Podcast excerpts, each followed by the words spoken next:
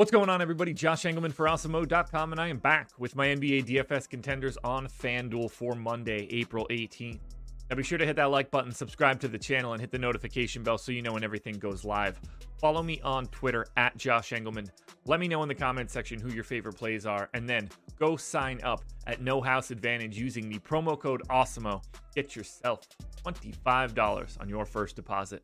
We're rounding out the bottom of my top 10 with Will Barton, Reggie Bullock, Klay Thompson, Spencer Dinwiddie, and James Harden on the outside looking in. Who will be my favorites? My top five plays for today? Time to find out. First up at number five, we've got OG Anunoby, He's small forward, power forward, eligible 6,100, projected for 34 and a half. The goal is 37 and a half, and he is in the optimal lineup 37% of the time. I think we're going to have to see increased run potentially and certainly increased usage out of Anunoby. It looks like we're not going to have Scottie Barnes or Gary Trent for this one. I gave Anunoby 36 minutes. If he played more, I wouldn't be surprised. 0.95 fantasy points per minute, 23% usage when Barnes and Trent have been off the floor, 18 points, six boards, two and a half assists, two stocks. The pace down spot against Philly, but it's a three game slate and it's the playoffs. So pace isn't going to be a huge deciding factor here. Playing time is going to be the big one. And I think Anunoby has a little bit more in him at this $6,100 price. At number four, we're paying up for Nikola Jokic, power forward center eligible, 11,700, projected for 63. The goal is 64. He's in the optimal lineup 38% of the time. He's going to have to play big minutes here. If this one is competitive and if Denver wants any part of being in this series, Nikola Jokic playing 38 minutes seems pretty likely. 1.65 fantasy points per minute. They are seven point dogs here, so it might be a little tricky. 31% usage for Jokic, 28 and a half points, 15 and a half rebounds, eight assists. What a stat line. Oh, yeah, two and a half stocks, too. The fact that you can get both he and Embiid at power forward allows you to unlock both of these guys. I think Jokic looks really good. He's not my favorite center. At number three, we go back to Toronto for Fred VanVleet, point guard eligible, 7,600, projected for 42 and a half. The goal is 45. He's in the optimal lineup 39% of the time. This is another scenario where you're going to have to get the minutes, especially now with two starters out. We're going to be losing 75 minutes or something along those lines. I gave VanVleet 40, 1.06 fantasy points per minute, 24% usage, 21 real points, 7 assists, and 5 boards, 2.5 stocks look, if Toronto wants to stay in this, you're going to get heavy, heavy, heavy minutes out of VanVleet, out of Siakam, potentially out of Anunoby. We know we know how they handle these games during the regular season. It's not going to be different during the playoffs.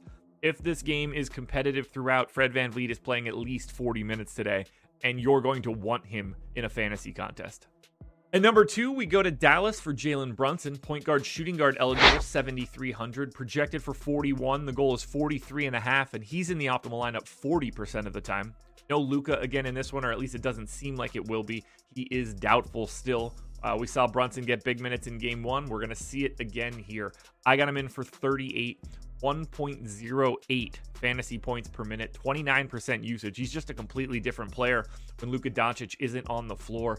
23 and a half points, six and a half assists, five and a half rebounds, and a steal. Face down spot against a very, very difficult to break down Utah Jazz team. It's never fun when you got to meet Rudy Gobert at the rim, but Jalen Brunson is just simply not priced for the role that he has on Dallas when Luka Doncic isn't on the floor.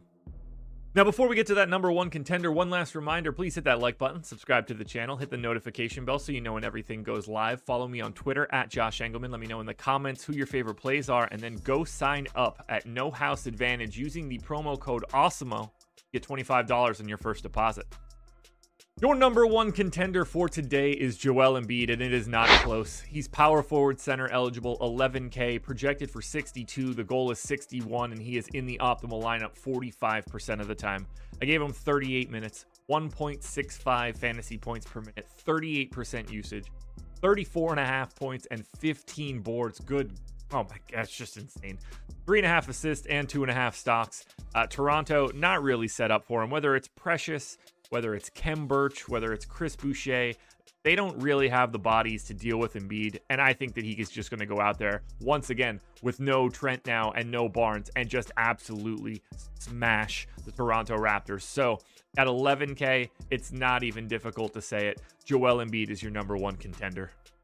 Alrighty, folks, that will do it. Those are my NBA DFS contenders on FanDuel for Monday, April 18th. DraftKings version of this video is around here somewhere, so check it out. Good luck tonight, everybody. Win some money. We are back again tomorrow morning for another edition of the Contenders.